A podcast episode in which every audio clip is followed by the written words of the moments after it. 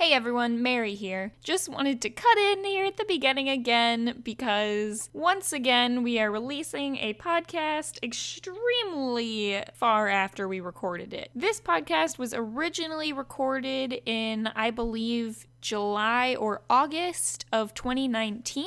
And you'll notice that we make a couple jokes about, oh my gosh, it's been eight months since we first started recording the season one recaps, which we started in, I believe, January of 2019. So obviously it's taken a bit longer. We made some jokes about how we were going to release this episode or the finale of season one on New Year's Eve of 2019 and how that would be so incredibly late. And we're all laughing about that now. But anyway, we are obviously in a time right now where we've got a bit more free time. So I am going to be releasing these much more frequently. And I promise you we'll have season one completely released in the next couple weeks since there's only one more episode. And then we will go back to doing some guest star stuff and then season two. So look forward to that and stay tuned at the end of this podcast for another special message.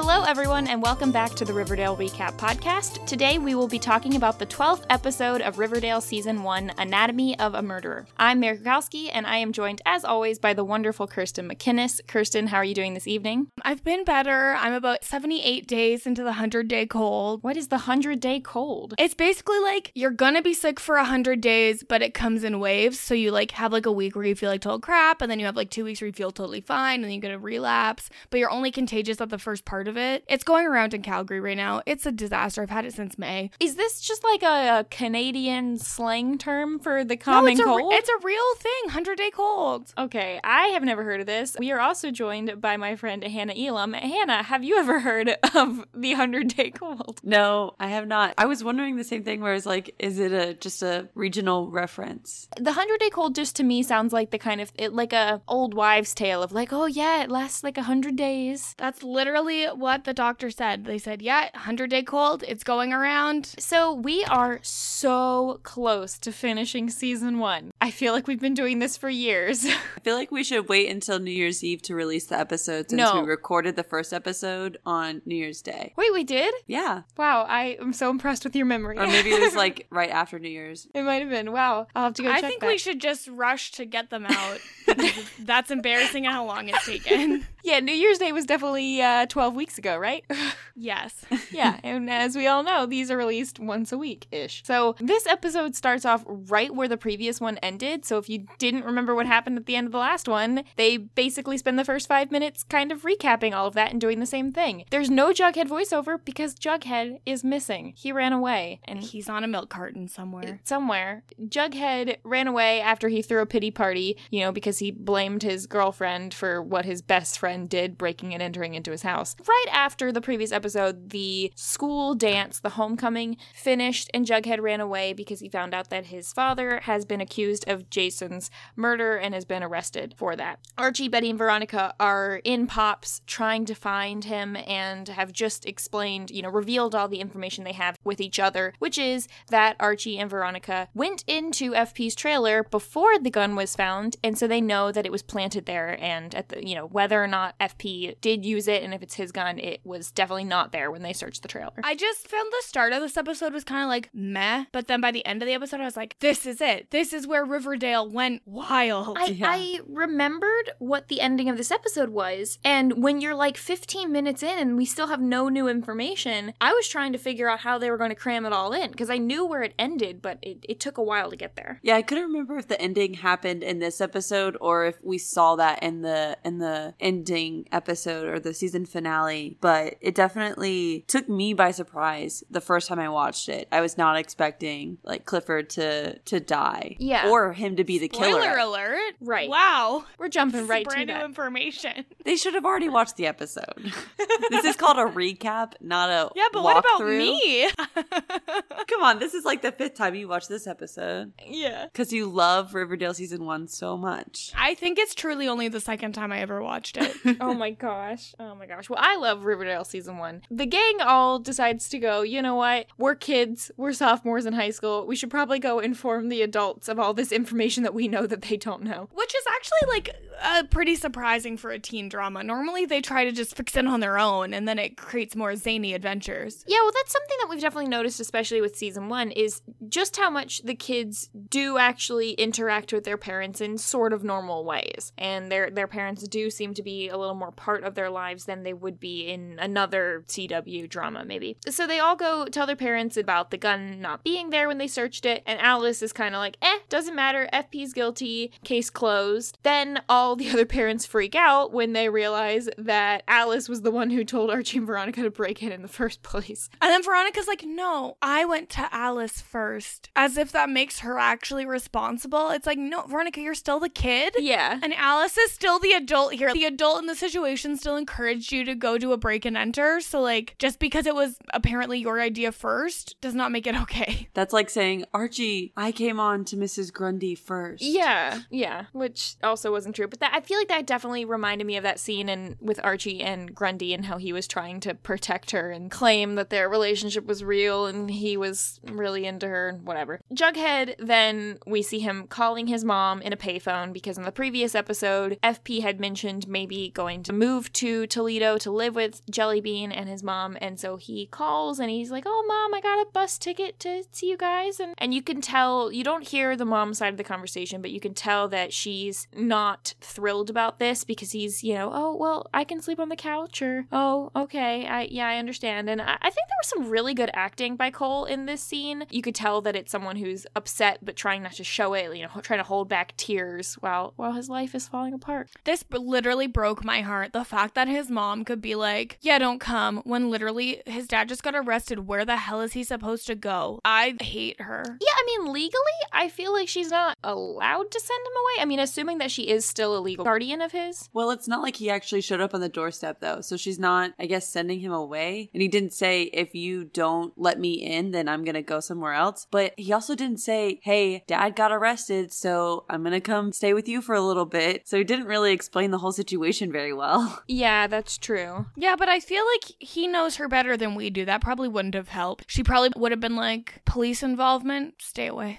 He is just upset and doesn't know what to do, so he goes back to the bus station and just asks to switch his ticket for whatever the next available bus is, which is actually, they say, to Citrusville, Florida. And I didn't catch this the first time I saw the show, but Citrusville, Florida is a fictional city in the Everglades that's actually from Marvel Comics. And so they use that sometimes in, in different comics. And if people know, Archie Comics also did superhero stories as well. Citrusville, Florida is where the creature Man Thing is said to reside. So if you know anything about Man Thing, I don't. I heard that they try. I bet they do. Those those men things. So everyone goes back out searching for Jughead, and this is another part of the episode that I forgot. Betty and Veronica and Archie go out and look for Jughead, go home, put their pajamas on, and then leave again and go back and look for him in the same night. I don't know why we needed that whole transition. It shows that they're real committed friends. I guess. This show just really makes me feel like I need some silk or satin pajamas. Ugh, I love them. I just actually recently got a pair. You did? What color are they? Are they midnight blue like Veronica's or are they red like Cheryl's? They're actually very pale pink. Oh,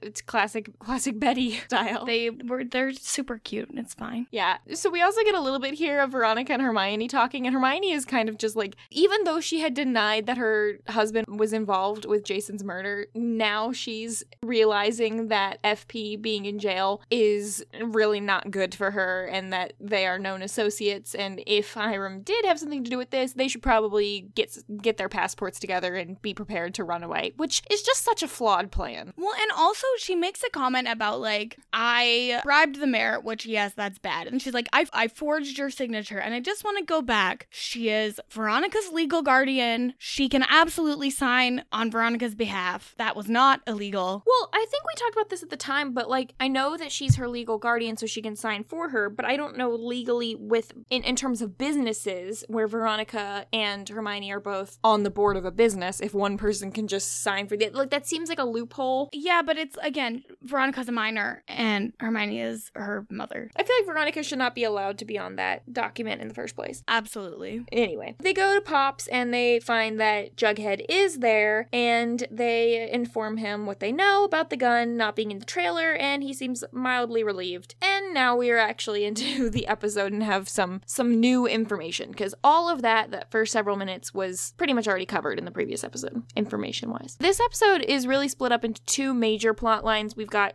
some fallout to do with the blossoms from the entire season and we have more into the investigation of FP Jones now that he is officially in jail and, you know, responsible He's for the murder. He's been charged with murder, yes. Right, right. In terms of the blossoms, if you guys don't remember, Polly is still living there because she's she's a spy. she's doing a great job investigating them. Like she's given us so much information and help and you know, she's found the wigs and that was really crucial information. Her deadline was homecoming, but then she got drugged, so she wasn't actually able to go home when she was supposed to. Which to be fair was like the previous day, so I kind of understand why they haven't gone to get her yet, but theoretically she probably should have come home once she woke up and realized she was drugged. Like that seems like a little bit of a gap in the story that we didn't get her reaction to waking up. Did they just tell her that she was tired and fell asleep? It's the pregnancy. She just Oh, sure. the the tiredness overwhelmed her. They can they could lie that off. Yeah, they could probably get away with that. yeah, Polly too. seems like someone who maybe is not educated on uh, what all she's supposed to be doing while pregnant. Yeah, she's getting a daily milkshake instead of prenatal vitamins. Yeah, maybe they're ground up in the milkshake. Ew. I, look, I don't know. I don't know what prenatal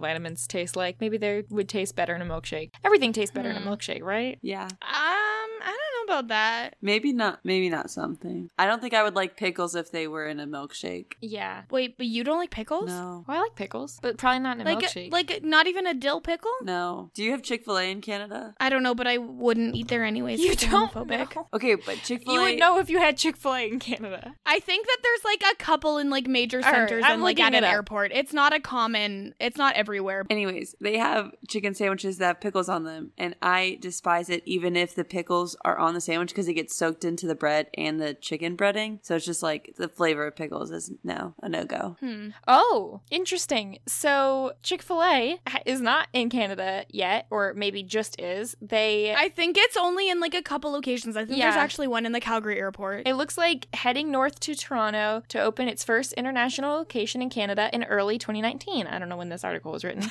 the goal is to open 15 Yes, restaurants in When Greater we recorded Toronto. this episode because it's the 12th week of 2019. It was written in July. So, oh no, July 2018. So maybe there are a few now. I think there actually is one in the Calgary airport. Anyway, I just feel like you should have known if there were some or not. That's fine.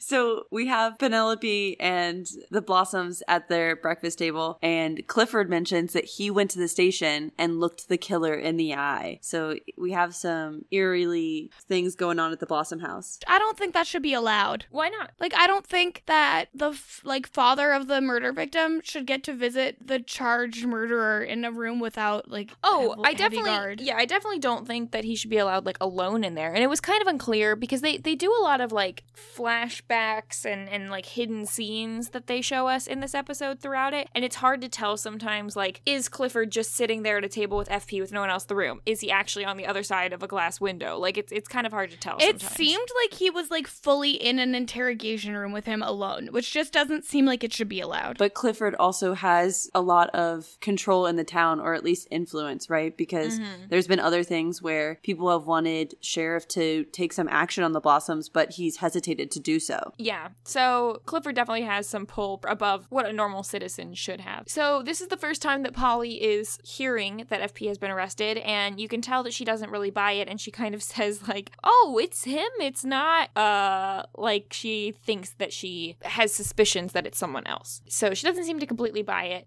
And then later on, I think the the next evening or so, Betty hears a noise downstairs in her house. And she goes downstairs and there's this this really great moment with Alice cuz Alice is just she's top notch this whole episode pretty much. And Betty comes down and and hears a noise and she runs into Alice who's there just with a gun and they both are creeping down into their basement trying to figure out what this noise is and it's Hal who I presume is still sleeping at the office maybe and he's breaking into their basement to get the files that he stole from Sheriff Keller. Which why would he keep the files at his house instead of at the newspaper where it could potentially be helpful for breaking a story? Because I don't think he wanted them for breaking a story. I think he wanted them for his own protection. Yeah, it's a little confusing why when he was kicked out of the house, why he didn't take them, but I guess he figured Because at he had to point- get out now. He didn't Yeah, have I a chance to pack his stuff up. well, he's been back a couple times, but I, I feel like probably he thought that the that them being in the Cooper family household was fine because they weren't really connected to this murder in any way, uh, with the exception of Polly being Jason's baby mama. Maybe maybe only now he's coming back. And so they question him and they ask why you stole them in the first place. And at this point, they also know that FP has confessed to being the one to stealing these files. I kind of felt like Alice was playing a little bit dumb here so that like slow viewers weren't missing anything. It's like, wait, Yeah. how did you have the files? Because FP already confessed to stealing them. And then Betty comes in with an attempt to convince her mom that maybe he also didn't murder Jason by saying, why would he confess to something he didn't do? It's like there's there's a couple things that are missing in FP's confession. well, otherwise, everything is tied up too neatly in a bow.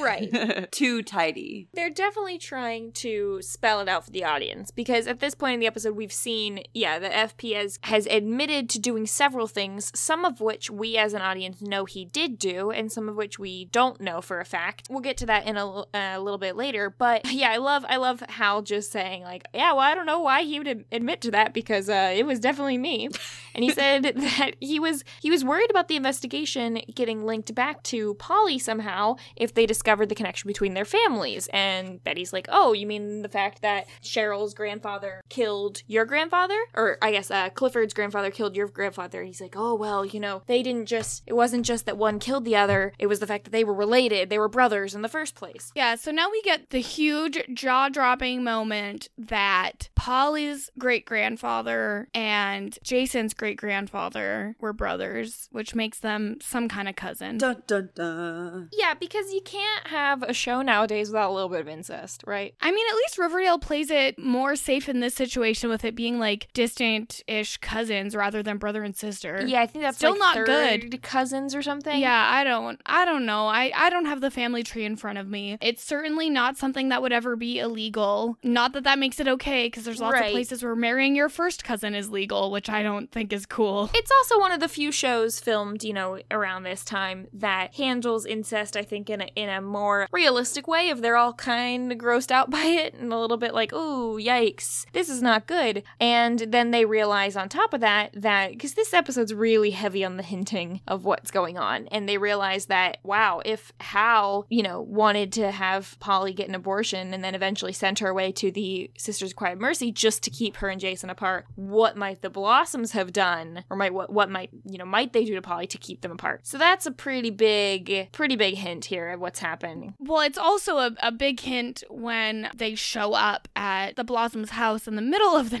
night. Yeah, they decide Could not wait. right away until the they need to go get Polly. It's about the kids. Yeah. So Alice And they have to go right now. bangs on the door and barges in, yelling for Polly to come out. And we have some pretty heated discussion between Penelope, who says that uh, Polly chose to stay with the mentally stable family. So we get some back and forth between the two families. So what did we guys think about this interaction? I loved I loved Alice again. Like she's like I said, just feeling herself this whole episode. She barges in, sorry to disrupt the witching hour at Thornhill, and um and Penelope's really creepy and it's like, oh, nothing could be more more purely blossom than those babies, which is just That's disgusting. great. And Alice points out that all of this may be somehow related to FP's murder confession, which has a few gaping holes in it. And I'm not really sure why she's bringing that up because the gaping holes mostly have to do with Hal so far at this point. But I guess uh, I guess she's just starting to question everything. And then Penelope yells at Betty because Betty basically accuses her of being the one to kill Jason, which is a very common thing I think in a lot of mysteries of like all of the characters accusing the person who's close to being the murderer but not quite and they deny it so much and they have such a easy time denying it because they weren't actually the one to to commit the murder or do you know do the crime. So Penelope is coming across more genuine here when she's saying that she's not wasn't the one to have to have killed her son. And I just love Betty's response of just like, you know what? I don't think so. And this is all gonna get out. And I just yeah. I thought I think Betty and Alice are really good this episode. Yeah, she really, really is. And so they manage to get Polly out, and Polly comes home, and that's pretty much all we see of Polly for the rest of the episode. There's a small scene of Betty and Polly hanging out, and Yeah, a little bit. like a really tiny one. They're like, They're "Oh, I'm so like, happy you're bed." home, but everything else is crazy." Yeah, that's basically it. And then later on, Cheryl, where things are kind of clunking into place in her brain, Cheryl asks Penelope, you know, finally hits her like, hey, remember a couple days ago when dad was like talking about how Jason couldn't handle the business and couldn't stomach it and he ran away? Like, what were they fighting about anyway? Why did why did Jason want to leave? It's like the first time that Cheryl has really been registering like, hey, my brother was trying to run away from this family. What what was that all about? And Penelope says that Jason didn't want to be part of the business and the family and Cheryl's like, "Why? What was it he couldn't handle? What was Jason running from? Was he was he mad about the business or or daddy or you?" And Penelope just kind of snaps and like grabs Cheryl by the arms and drags her out to a barn with all the maple syrup barrels and just kind of like, "This is why. This is the sticky truth of what he was running from. Maple syrup. Drown yourself in it, why don't you?" It truly doesn't make any sense. It's completely incomprehensible. Yeah, I think I think it's all kind of just showing that like Penelope really doesn't have a clue what's going on and she's eh, probably just sad that her son wanted to get away from the family and probably blames a lot of problems based on their very lucrative business. Well, and what was crazy about the scene is they actually did a pretty good job with the editing as far as really building the suspense. And then as Penelope is dragging Cheryl, because it's splashing back and forth with another scene of Betty and Jughead. And as she's dragging Cheryl, you really think that you're we're gonna get to know some big secret here, but it's not really revealed until later. And what's ironic is that there is some secrets hidden in those maple syrup barrels. Yes, which made me question how much Penelope really did know or did not know. Anyway, so that's most of what we get from the Blossoms until the end of the episode. So the majority of the episode is following FP being in jail, his confessions, and the murder investigation in general. So FP tells his story to Sheriff Keller in the questioning about what happened last summer. And I think it's very important when watching this, and I noticed this the first time, when you're watching mysteries, always question anything that someone says, but that you don't actually see. If you're given flashbacks or flash forwards or whatever, and there's part of the story that you get a flashback from and part of the story that you just hear someone say, probably that part of the story is not true. Don't trust anything unless you get proof, basically. So FP talks about how last summer Jason came up to him at the Whyte Wyrm and explained that he was planning on running away with his pregnant girlfriend and asked for a getaway car and some cash, and FP agreed as long as Jason made a drug delivery for him.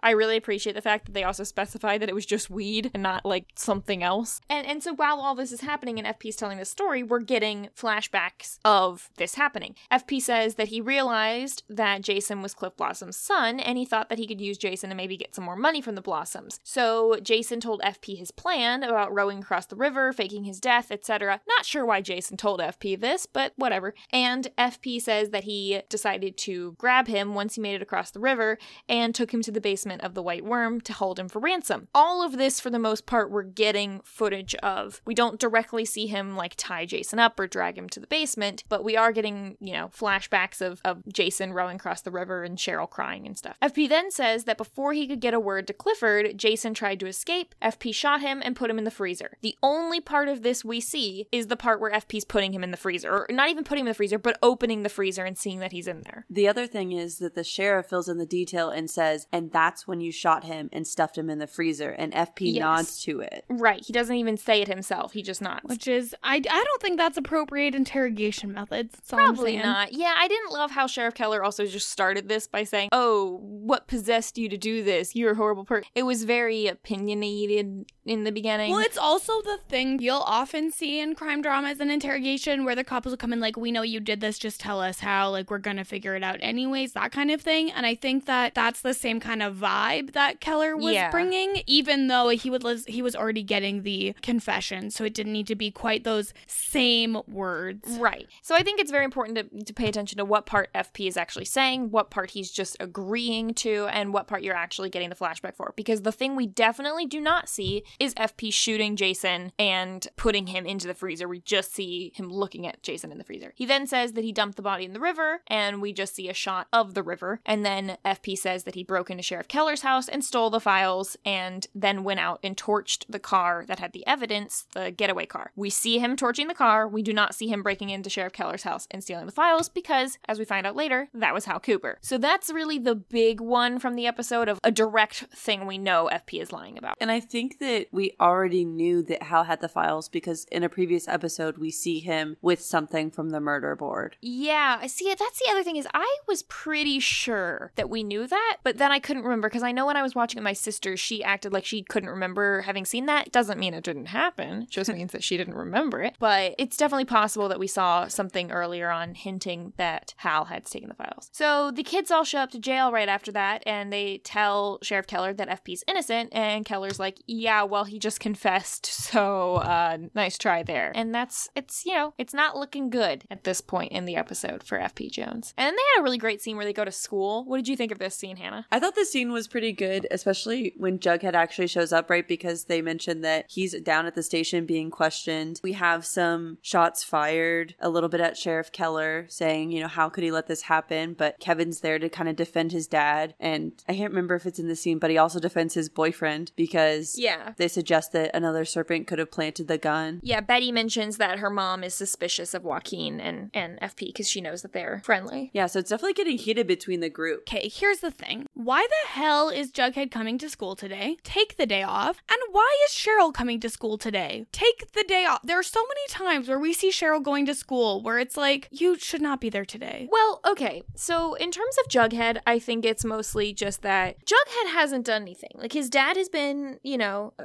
has confessed to a murder, but besides like the inner turmoil, which Well, yeah, no, but like fair. he hasn't done anything. However, just like that's got to be a lot to be handling and dealing with. Don't go to school on that day. Yeah. Like, that's not going to help. and, and I mean it seems it seems like the other people don't, you know, are also surprised that he came to school. I can understand Jughead not coming, but I think Cheryl, it honestly is better to be at school than to be at home with her terrible parents. Well, true, and I mean for Cheryl, it's not like they've just discovered her brother has died. They all they did was reveal. Yeah, some but I feel like it's the thing where when you the mo- when someone in your family gets murdered, I feel like the more information that like when pivotal information comes out, I feel like those are the days where it really is gonna hit you hard. It just is weird to me that she's there. Like maybe being at home isn't good for her, but she should have gone somewhere else then. Yeah. it just doesn't make sense to me. Yeah, and and you know, Jughead goes and apologizes to her, which is I think his heart's in the right place. I do think, yeah, probably a little too soon to be doing something like this. And Cheryl slaps him and then sort of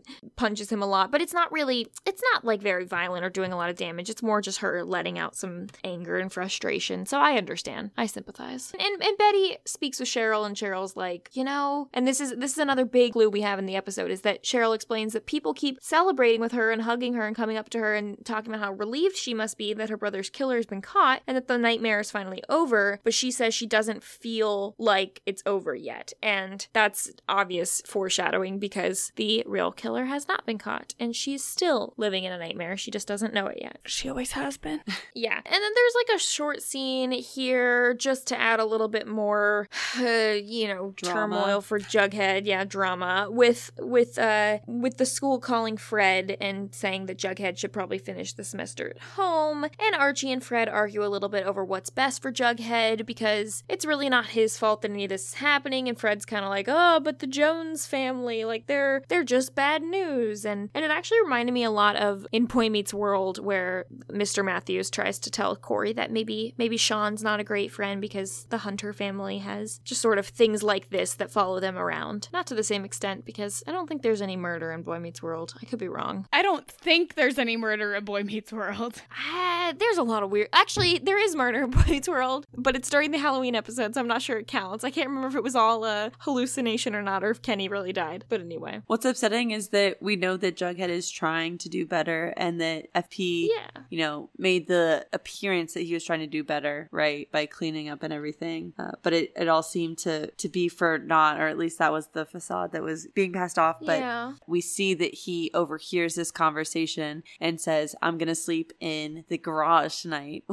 which is, uh, would you guys choose to sleep in the garage if you. I mean, if you have nowhere else to go, but you're like, I, I feel a little uncomfortable, like being in the same room with someone when you know that. I mean, it's the same reason, like when people fight with their significant others and want to sleep on the couch or something. It's like, Yeah, but I sleeping on a couch is a lot more comfortable than sleeping in a garage. Oftentimes, garages aren't heated at all. I feel like though. that garage has like carpets all over the walls and the floor and stuff. Archie also Yeah, wasn't the one warm. who was talking poorly of Jughead. He was more so defending Right. him and Sure, saying, you know, we need to look out for him. But I mean, Fred also brought up some good points that they can't be the long term solution because Jughead is not, Fred is not Jughead's legal guardian. So it's like, Yeah. I know sometimes kids can fantasize about certain things like that, especially if this is supposedly your best friend and you want them to move in and be like closer brothers. But there's definitely some unrealistic uh, ideas coming from Archie, which is oh, so shocking, right? Yeah, yeah, definitely. And pretty sure there was a Boy Meets World plot that was very similar with Shawn living with uh, Matthew's family. Shawn and Jughead, just two peas in a pod. The other thing too is when they have the conversation about Archie possibly moving to Chicago, it's just so awkward and weird. Well, because they're using it as a threat. It's a part of their fight, which is why it's uncomfortable. Because it's not like it's something they actually discussed. It was just something that Maybe you Fred should overheard. go to Chicago. Right. So Mary Andrews then talks with Jughead and says, you know, oh yeah, I pretended to be FP's attorney and I got a bunch of information and talked with him. Says that FP is still sticking to his story and that things aren't going well. She asks who Joaquin DeSantos is because that is revealed to be FP's one phone call. Uh, she advises Jughead to go talk to FP because once he's moved to another prison or move forward in this trial, then it's probably going to be harder to contact him. And so Jughead goes and talks with FP in jail, but FP's still sticking with his story and sort of yells at Jughead and tells him not to visit again. And Jughead thinks it's pretty obvious that FP is lying about something or hiding something. This was the second part that I thought there was pretty good acting, or at least reactionary, the facial expressions, because you could tell that Jughead is questioning what FP is telling him at the end of this scene. Yeah, definitely. You can tell that, and also I think the a- the acting from Skeet Ulrich is pretty good here with the uh, you know, listen, boy, boy, don't come back here. I think your FP impression is uh, just as bad as your Betty impression. Oh, come on. All right. I think it's a little better. Okay, thanks. Yeah, A little. your face wasn't conveying that, but It's not. The thing is, is that it's not hard to be better. So then we talk a little bit Archie. about Joaquin calling, Joaquin calling, being the one phone call, and everyone just thinks it's weird. What do you guys think? yeah, Archie's like, oh, it's weird, and Veronica says, well, what does Betty think? Archie's, well, she thinks it's weird. Because it's weird. like, there's no logical reason for it to have been him. yeah, I mean, do you ever see me with this hat off? That's weird. I'm a weird kid. I'm just not wired that way. I'm I not think we're wired to be watching. Riverdale too much that we're able to quote it this easily. It's about the kids. So But those Andrews men, they try. they do try.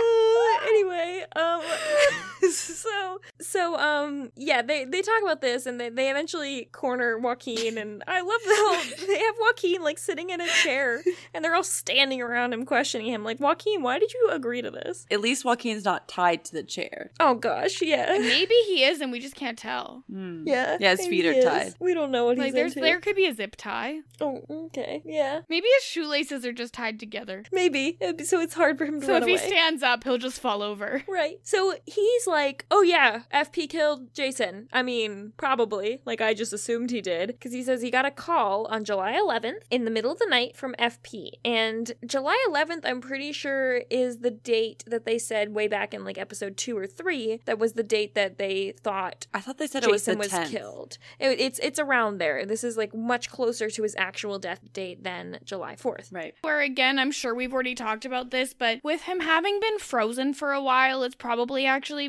pretty tough for them to tell when the actual death date was. Well, just I mean, he was frozen and then in a lake and then out of the lake. We don't know how long he was in the lake for. We we don't know the timeline on how fast he was put into the freezer in the first place. We don't know how long between getting taken out of the freezer and put into the lake there was. We don't know how long he was really in the lake necessarily. There's a lot of information forensically that we don't have about Jason Blossom's body to be able to definitively say a date. But we have the really creepy coroner who's really good at his job. Right, with the small bills. Dr. Curdle, uh, is not I don't think he's I don't think he's able to overtake the laws of science. Yeah. It's all those small bills he has. It just feeds his brain. When you get murdered, I think the way it works is that you have like one of those little stamper things. What? And it has the date on it, and you just like set it and you stamp the bottom of their foot to make it easier on the people later. Like a they'll be able to know. library, like the due date for a library. Yes, library. exactly. Yeah, there's actually a card in Jason's back pocket that says the date of his death and the signature of his killer. It makes it a lot easier to solve murder. I think Yeah. that was left in his jacket, so they couldn't find it till later. That's why all this right. With a confusion hole is happening. pocket. Yeah, Exactly. Uh. got it, got it. So anyway, so Joaquin says that he was called on July 11th in the middle of the night. He was called from by FP,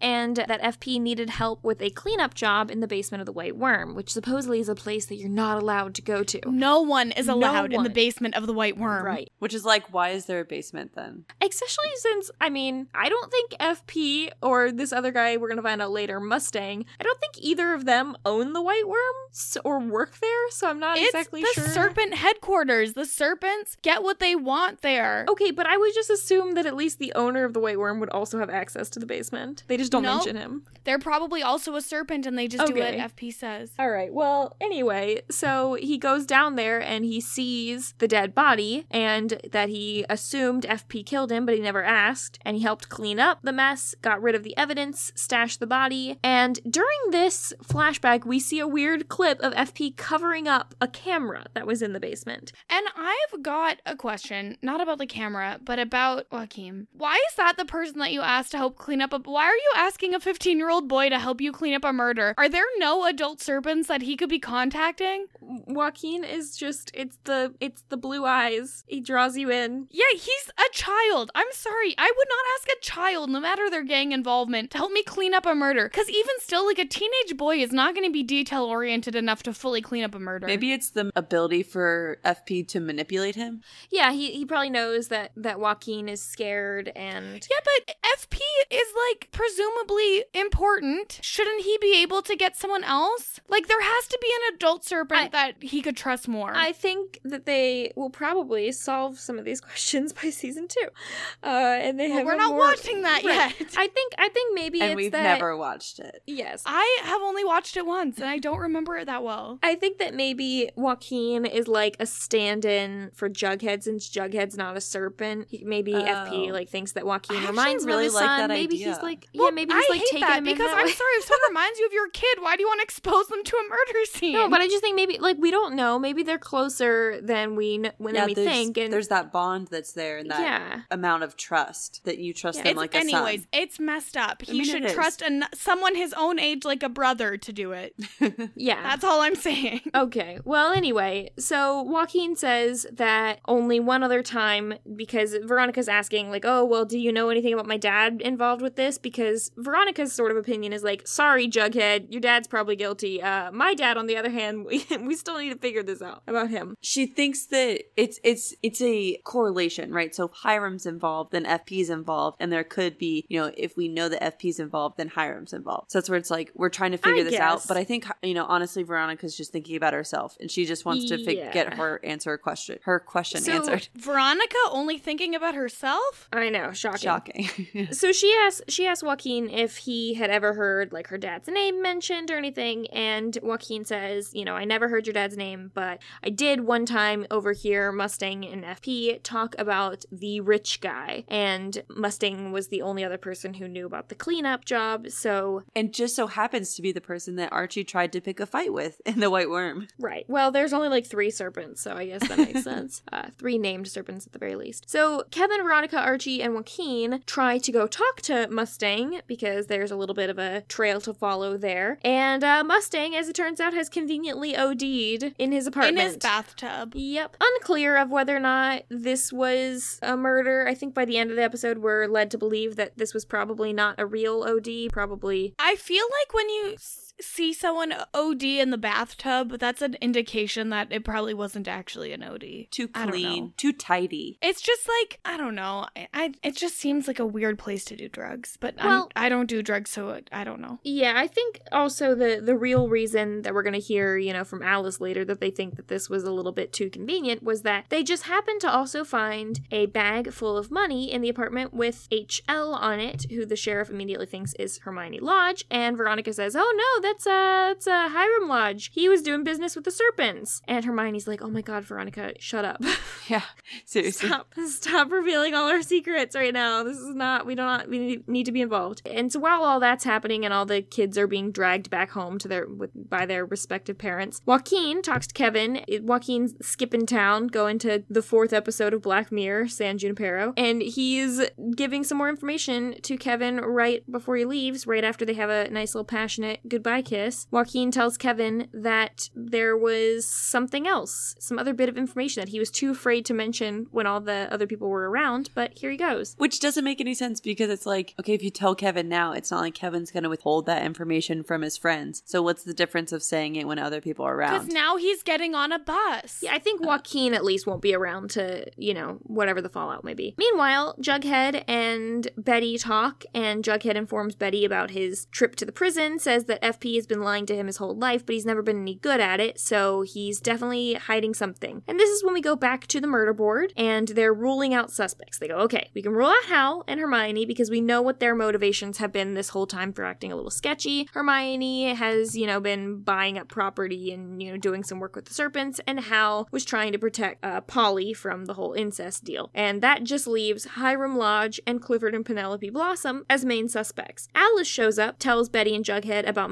Mustang's death and how it links to Hiram, and that this is all a little bit too tidy, which kind of rules Hiram out from being one of the suspects here. And right then, Betty gets a call from Kevin with some more info. So they all go meet up again back in the garage. What is it? I guess Archie's Archie's garage. And Kevin takes Betty and Jughead to go find the jacket that is stashed by the old maple sign, I guess, which is the same place I think where the, the car, car, was, was torched. Yeah yeah. the getaway car. And so apparently, this is what FP had called Joaquin about during his one phone call, which was that this was some contingency plan. And FP said, don't follow through with the contingency plan. It's too dangerous, etc., etc. The gang all looks at the jacket and they fi- figure out which is, and this is the same Letterman's jacket that we found in FP's apartment. And he was Or the he trailer. looked at it longingly, almost like he was actually looking at for what was in the pocket. Right. Yeah. Because as we all know, when you get a hole in your pocket and you lose your chapstick in the lining of your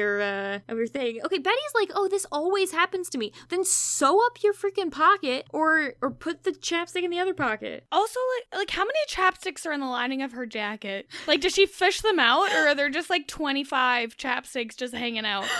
I hope that's the case. So Veronica also comes up with the fact, you know, has to show that she has money by mentioning uh Oric or my Mont Blanc, which I looked up because I was like, is this a close but no that's cigar? a that's a fancy um fountain yeah, pen. it's like Yeah. two hundred to four hundred dollars for a pen. What the heck? What do people? u- Okay, but anyways, And I also just guarantee you that Veronica also doesn't know how to write properly with a fountain pen, anyways. So Or like why is she putting it in her pocket and not like in her purse a pocket with a hole nonetheless. Yeah. yeah, any pocket is not the place for a fountain pen. A fountain pen is like the most likely pen to leak everywhere. Yeah, and, and she has the money for a $200 pin, but not the money to fix a hole in a jacket? that seems ridiculous.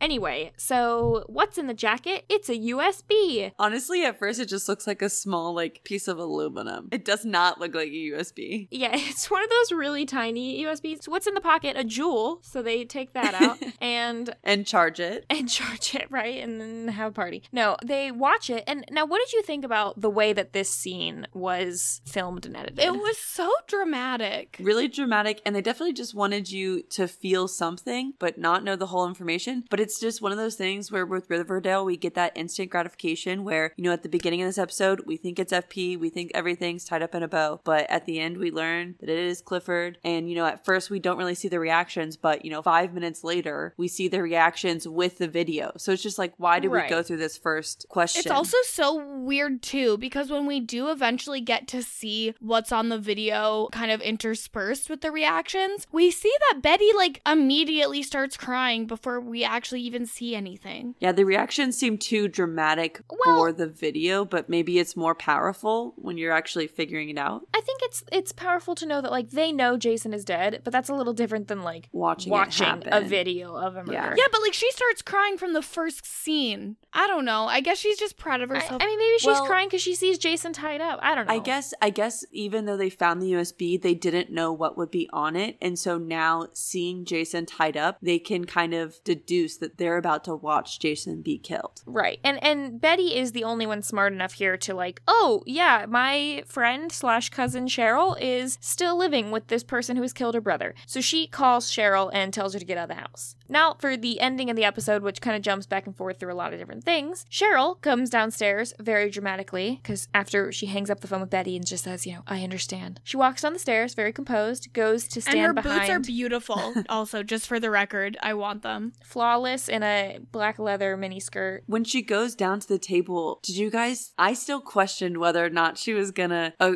try to defend her parents in some way, or if she was actually gonna react to the them. minute she like stood behind Penelope like that, I kind of was like, oh, like, oh crap, this is really happening. And then she, in the creepiest way possible, says, You've done a bad thing, Daddy, and now everyone knows. That's not an impression, just for the record. Uh, okay. Because I realized that if I try, if- if people thought it was, that's a real It bad one, probably but no. sounded like a good Umbridge impression if I had to give it. I, I could give a really good Umbridge Yeah. probably, which is not something to be proud of. She's like so creepy. Why is she still calling him daddy? she also called Fred daddy. She just uses the phrase daddy. Yeah, but like calling Fred daddy it makes sense because he is a river daddy, but she should not be calling her own father daddy. Especially because he wears wigs. He, he's because he's not a daddy. It's at not all. just that, guys. It's you should not be calling your father daddy in the same sentence as being like, by the way, I know you killed my brother. That's weird. So Also, why didn't she just leave? Why is she still there? I think because she wanted to, you know, like uh, accuse him face to face and see what his response would be. She also could have been worried about her mom. Yeah, I think that's probably part of it. I mean, I know she doesn't have the best relationship with her mom, but Still her mom. It's still her mom, yeah. So then we see Alice gives the USB to Mayor McCoy and Sheriff Keller to watch. FP, meanwhile, is still being charged with lots of crimes, including, you know, what, disposing the body, hiding evidence. I don't know. There's probably it was tampering with evidence, obstruction of justice, mishandling a body, perjury, and that was just off the top of Sheriff Keller's head. Right. So he's, I mean, he's definitely not like innocent, innocent. We do find out he was being blackmailed, at least for the end of this. The part that I'm still a little bit not clear of is with FP's story of did FP really deduce that Jason was Clifford's son and hold him for ransom? Or did Clifford find out that Jason was running away before this happened and then inform FP, hey, I want you to hold him? I think it's me. Because I likely the kind of second believe it was one. the second one. And that's Yeah. what Mustang and FP were talking about when they referenced the rich guy. The rich guy was Clifford. Yeah, I think it's more believable that maybe I'm sure FP, you know, would have been happy to get some money out of this, but I think like he said before, he's not a killer. He's not perfect, but he's not a killer, and I don't think that he would have held a kid. FP did have the uh, the agreement with Jason where Jason was going to do a drug run to get money so that he could escape. FP finds out that Jason is Clifford's son and thinks, "Hey, can I get more money from Clifford to stop Jason from doing this?" And then when Clifford finds out the plan, Clifford's like, "Oh hell no, I'm going to do a murder." And then he like strings FP into it probably by being like, "Hey, you were complicit in this drug run. If you don't do as I say, blah blah blah, we'll do whatever." And then it, it kind of goes from there. Well, and I know it's a little bit different, but also just going back to what FP did when Archie and the like Kevin and stuff were in the Whyte Wyrm. It's just like going back and telling Fred. So I think there, even though FP has some sketchy things that he's done, he still wants to do the right thing. And I, I don't know if he would have gone to Clifford about the fact that his son was coming to him or not, or you know, like you said, just trying to get more money out of Clifford. But I think a part of him wants to do the right thing and protect children. Maybe. Yeah, I agree. I'm not sure if we're He ever had going to be medical able to. Yeah, yeah, whatever those medical bills were. I'm not sure if we're ever going to get the complete answer at least in this season. But I, I definitely think that I like to believe that FP may have been doing some sketchy things, probably to save his own self and his family or get money. But I don't think that FP would have on his own decided, oh yeah, you know what, I'm gonna kidnap someone. Like that's a little bit more than I think what he was doing. Am I am I going to inform his father of what he's doing and sort of spoil his plan? Maybe. So anyway, while that's happening, Hermione tells Veronica that her father is coming home soon. So looking forward to that coming up. Mary Andrews goes back to Chicago and they have a tearful goodbye. The cops show up. This is my favorite scene from the episode. The, the cops show up at the end and Cheryl and her mom are standing and like in unison lift their arms and point in the, the direction toward the barn for the cops to go find Clifford. And it's just a beautiful synchronized arm raise. Clifford has hanged himself and they find out that the secret and the reason that Jason did not want to be a part of the business was because the maple industry is just a front for a drug industry Which operation. I'm gonna be honest, when I first watched this, I did not catch the drugs in the barrels. Like sometimes I will watch TV and be on my phone or something. So when they mentioned it in the next episode, I was like, wait, what? How do they know this information? Like where how did they get this from what happened in the when last it's in episode? the when it's in So the recap like, at the beginning. Go back and Yeah. rewatch it. Yeah, that was interesting. And the voiceover at the end, I'm not going to read the whole thing, but basically, Jughead saying that night, the Sheriff Keller and Mayor McCoy saw what we watched in Archie's garage, how Jason was tied to a chair in the basement, and his father came in and shot him. We learned why FP confessed, which was because when Clifford Blossom came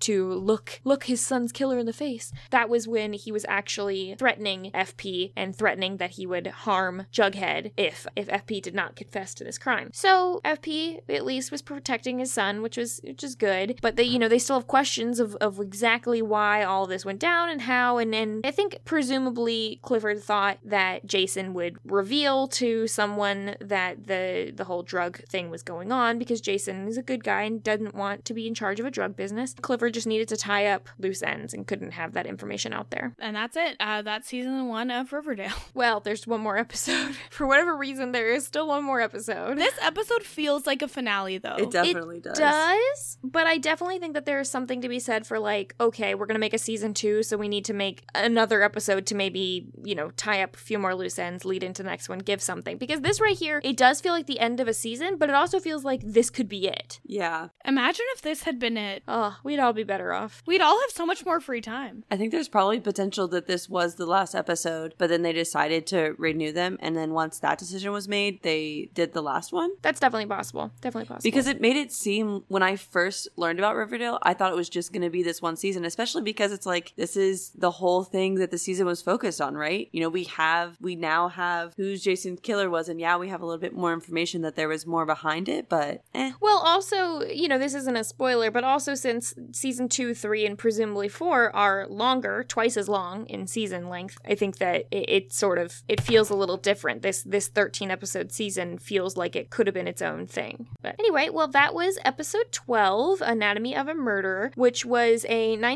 1959 film by Otto Preminger Preminger, which the description of that is that in a murder trial, the defendant says he suffered temporary insanity after the victim raped his wife. What's the truth? And will he win his case? So that's the name of a movie from 1959. Not really any new characters in this episode or anything else. No close but no cigars or anything. What do you guys think was the cringiest part of the episode? I think Kevin being like, How dare you talk about Joaquin? He's my boyfriend, was pretty. Kevin threatening Joaquin, him stating, I'm not asking this as your boyfriend, I'm asking this as a sheriff's son. Oh, yeah, that was so gross. I don't know if that was cringy, but it was like, Yeah, so what? You're the sheriff's son. I'm sorry, what power do you have? Are you the sheriff? No, so shut up. Yeah, if anything, that's like more of a reason for Joaquin not to answer that question, I guess. I don't know. I, I also thought it, I'm not sure if I can top the Cheryl calling her father daddy while she's Oh. accusing him of murder, I think is a little bit cringy also. Either that, also, I kind of cringed at Penelope dragging Cheryl because there was like a part of me that was like, is she gonna kill her? Yeah, that's not cringy though. That's oh, like this, scary. this sticky mess. Drown yourself in it. Why don't you? That was pretty, Huh. pretty cringy. Or just, you know, the whole episode in general. It was pretty cringy when Fred and Archie were arguing about Jughead when Jughead could definitely hear. Yeah, Yeah. that may win. Like I they like didn't even too. try to go to another room. That's pretty cringy. Yeah, I'll, I'm good with that one. Okay, a good one. Thank you. Yeah. Yes, the applause. I live for it. All right, what about the most normal person of the week? This is where I've got nothing. Yeah, I'm stuck. But I kind of was looking at the list that we have. I was thinking maybe Alice. I mean, we said she was really on in this episode, but then I also thought, you know, Betty was pretty good and she hasn't won it individually. I think I think I've got a lot. I think how Alice, and Betty all did a pretty good job being normal and getting Polly out of that situation, and they were the only ones who were like, "Yeah, this incest thing is weird," and also your family seems to be tied to murder. And then I also thought that FP was actually pretty normal because he was just trying to protect his son. I could give it to FP. Yeah. I just feel like falsely confessing to a murder is so far from normal. I- It's far from normal, but he's he's His being motivations blackmailed. are normal. Yeah, I, I think we could give it to FP or we could give it to the entire Cooper family, honestly. Yeah, let's give it to the Cooper family. I maybe mm, is it the whole Cooper family or I is think it it's just, just Hal? no. I think it's Alice. I think it's honestly just I think Alice and Alice Betty is because normal. Polly should have just left. And how? Why was he sneaking into his own house? That's still creepy to me. Like that doesn't seem normal. Yeah, he's but he's trying to protect his family from the knowledge of the incest, which I think is probably a normal reaction. Yeah, it's it's it We can, comes. I, I'll go with the whole Cooper family. I can get on board. all right, well, that is pretty much it for this episode. You can follow all of us online, various places. If you'd like to follow the podcast, you can follow it either at kowskicast.com or kowskicast on Twitter. That's cow with a K, both places. You can find Kirsten at Kirsten Said What on Instagram and on Twitter, and I guess other places maybe. I don't know. I don't know. What, what other social media do you guys like, really? I mostly just use Twitter and Instagram, so uh, please, please keep it there. Yes, you can follow Hannah at hannahv.exe on Instagram. That's Hannah with one H, no H on the end, and only two N's this time. Can't this drop time. it. We'll see what happens next time. Maybe, maybe some other time. If you go listen to past podcasts, there's more ends. The ends go away as the podcasts go on. And you can follow me as always at Frail Mary on every platform. If you're interested in checking out our season three coverage, when you get up to that, that is all released, and we'll be moving into season two of Riverdale once season one has wrapped up, and eventually season four when that comes out in October. Fun times. All right, we are going to jump into spoilers now. Leave. Leave. Leave. Okay, so I have a couple things that I want to touch on this week for spoilers. Mostly just interesting things I noticed that were brought up that we find out later and maybe some plot hole kind of things. Like it's it's really interesting when you look at where we're at at the end of like season 3 that Alice is so determined to have FP be the murderer and just like completely fine jumping on this. And I wonder if any of that was colored by her history with him at all. She still feels some resentment towards him or anything. Cuz you would think even if you don't like him, the fact that they share a child would make her have some sympathy or towards, you know, not wanting him to go to jail or something. I mean, it's not like they raised a child together. I think there could be some resentment, but maybe if FP's in jail, then it's less likely that Betty and Jughead will also be together, which may be motivating her. Maybe. I mean, she doesn't ever seem to really hate Jughead, though. It, it always seems like the Jughead, you know, any kind of feeling she has toward Jughead have to do with her feelings toward FP. Well, and would you really want the offspring of your ex to be dating your offspring? Okay, no, especially given the incest light we found out from this episode. Yeah. I mean, it's still better than later on when FP and Alice are dating and Jughead and Betty are dating. And they like flash back and forth between the two of them. Ugh. yeah, and it's so much better than like the Betty Jughead is so so so much better than like the Jason Polly stuff, the implied Jason Cheryl stuff, the Penelope and Clifford situation. It's still like the least cringy of all of those. To be fair, Penelope and Clifford were not blood related. Yeah, they any were adopted though. It's so creepy to adopt someone to be like, yeah, you guys are gonna be raised as siblings, but then you're gonna get married. That's weird. Yeah, and and given the fact that that is by season three, the entire reasoning behind why Penelope is mad at everybody and wants to kill people is because she doesn't like her upbringing, but she seems totally chill with Polly's kids being purely Blossom. Well, she doesn't like her upbringing, and she's pissed that everyone else's kids are are alive, but her son is dead. I guess. Yeah, I'm sure that she changed her mind a little bit about the whole Polly and Jason's kids thing uh, after finding out that Cher- uh, that Clifford was a horrible person. Yeah, I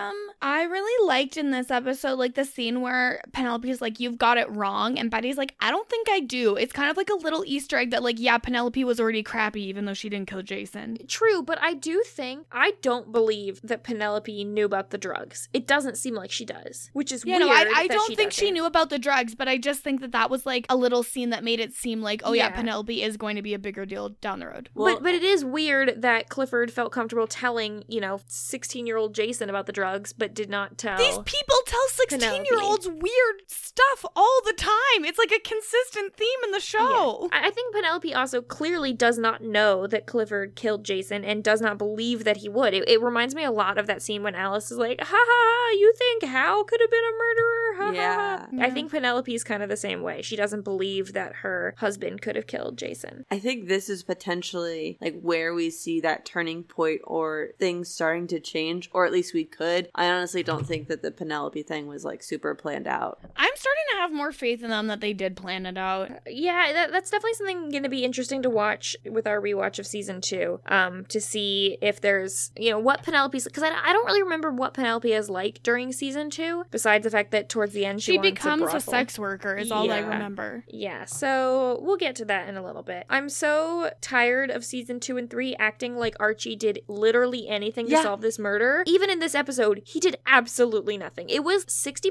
Betty, 30% Jughead, and 10% Joaquin And the reason who solved this murder. that he says he needs to stay is because his friends need him. And I'm like, to do what? I, I don't I don't know, but but like that's that's something when when Archie is on trial for the murder in season three, like one of the Ugh. main reasons why they say that he could not have done it, like one of the things they speak towards towards his character is that he solved this crime. And he absolutely did not solve this crime in any way. He played music this season, he hooked up with his music teacher, he played some football, he delivered a shirt. He tried. The one thing he does is get Cheryl out of the ice. That hasn't even happened yet. Yeah. So he that's after the murder. But it doesn't, solved. yeah, it doesn't have anything to do with the murder. All I know is Betty saying, Here, Archie, let me put this jacket on you, is not Archie helping. Eh, I'm sorry. No, anyone could have worn the jacket. They could have also put on the back of a damn Yeah, chair. why did she need to put it on a person? That was kind of weird. I can't believe we didn't I pick that no up in the moment. I think they just wanted the moment of Archie with his red hair wearing the jacket that said Oh, Jason. So I think that's literally why they wanted That's it. the they want that symmetry. moment. Well, Ugh. it's too late now. We've already assigned late. it. Yeah. Another bit, the last thing I have here in spoilers or thoughts towards the future is it's interesting how they decide to portray Jughead's mom in this, even though we don't actually hear her or see her know exactly what she said. At the point where we do meet Gladys, we know she's got her own stuff going on, but I really don't think she would have cared that much if Jughead had shown up. well, but the when he showed up, she was surprised, and I don't think she was super welcoming at first. But there wasn't a there wasn't a chance for her to say no, don't come. So there wasn't a choice. Yeah, I think she was surprised. I think, sorry, she's trash. Yeah, and, and she's got her own thing going on, but I, I really don't think that, like, at this point, The way she's I don't know. portrayed though is that she's doing a similar FP cleanup where she's getting her stuff together because she's taking night classes and stuff like that. So it, it's hard to knowing what we know about Gladys and seeing it from a lens of season one. I don't know. It's hard to say like how they were trying to frame her really. I just thought that she was supposed to be like a deadbeat. well, she also kind of is. I am not looking forward to talking about her, but I guess we don't really have to because We've covered her. Arc, we've already, yeah, we've already done it already, and unless she comes back in season four, but it's not a plot line I'm super interested in. Anyway, did either of you have anything else to talk about on this episode? We see a potential hint at Keller and McCoy being together. That's where Alice brought the USB and they, you know, she was like, oh, one of your deputies said that you would probably be here. So maybe hinting at the fact that they're starting up a romance, but it's hard to say. I could believe that maybe McCoy and Sheriff Keller had some deleted scenes together. That maybe that I could believe that that scene was maybe mm-hmm. longer in the beginning and they cut it short, but that the uh, the directors or the or the writers were testing out having them in some scenes together to see what the chemistry was like, and maybe they found that it was good, and that's why they do more with them in season two. It's definitely I could possible. see that. Yeah. All right. Well, that is it for the spoilers we had. Not too much this episode. Might have some more at the end of next episode since that's going to have a bit bit of leading into season two stuff. Really excited to wrap up this season and move along. There's there's definitely some elements of season two that I like, and there's some that bug me. But you know, I I, I think while there was like one or two episodes from season one that are not my favorite overall and a little bit tiresome to get through, in general, the season has been pretty refreshing compared to just the absolute nonsense that is season three. It, you know what? I've been having a blast hanging out with you two, and I think that when you stretch it over uh, eight months, it's a lot more tolerable. Yeah, a little bit. Anyway, let's let's not stretch out season two over eight months if possible. We'll we'll try our best. We'll, No we'll, promises. we'll pull a good old Andrews try. Right, that is something we will do. All right, everyone. Talk to you next time. Bye. Listen, boy, boy.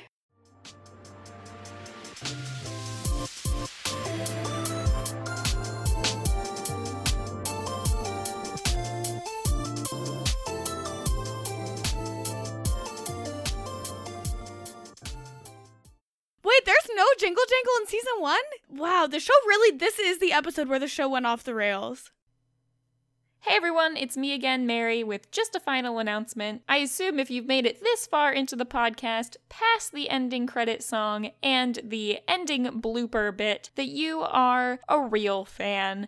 Or maybe you're just in the shower and couldn't turn your phone off or are driving. Either way, if you've made it this far, I have a special request from everyone. Many of you know we are now somewhere in the 70s of our number of episodes recorded of the Kowski cast at this point, and I'd really like to do something special for 100 episodes. So if anyone is a big fan, maybe they haven't listened to all the episodes or they want to re skim through some of them or have any special moments that really stand out to you as being particularly funny or insightful or just fun, please let me know. You can send me a tweet if you'd like or a direct message if that would be easier on Twitter at FrailMary or at KowskiCast. You could leave a comment on KowskiCast.com or you can email me at podcast at KowskiCast.com. Any of those places, if you could reach out to me with an episode number and a timestamp for something that you really liked and would like to be included in the 100 episode clip show, please let me know. That would be really, really helpful if anyone is listening to these for the first time or wants to do a re listen. Thanks.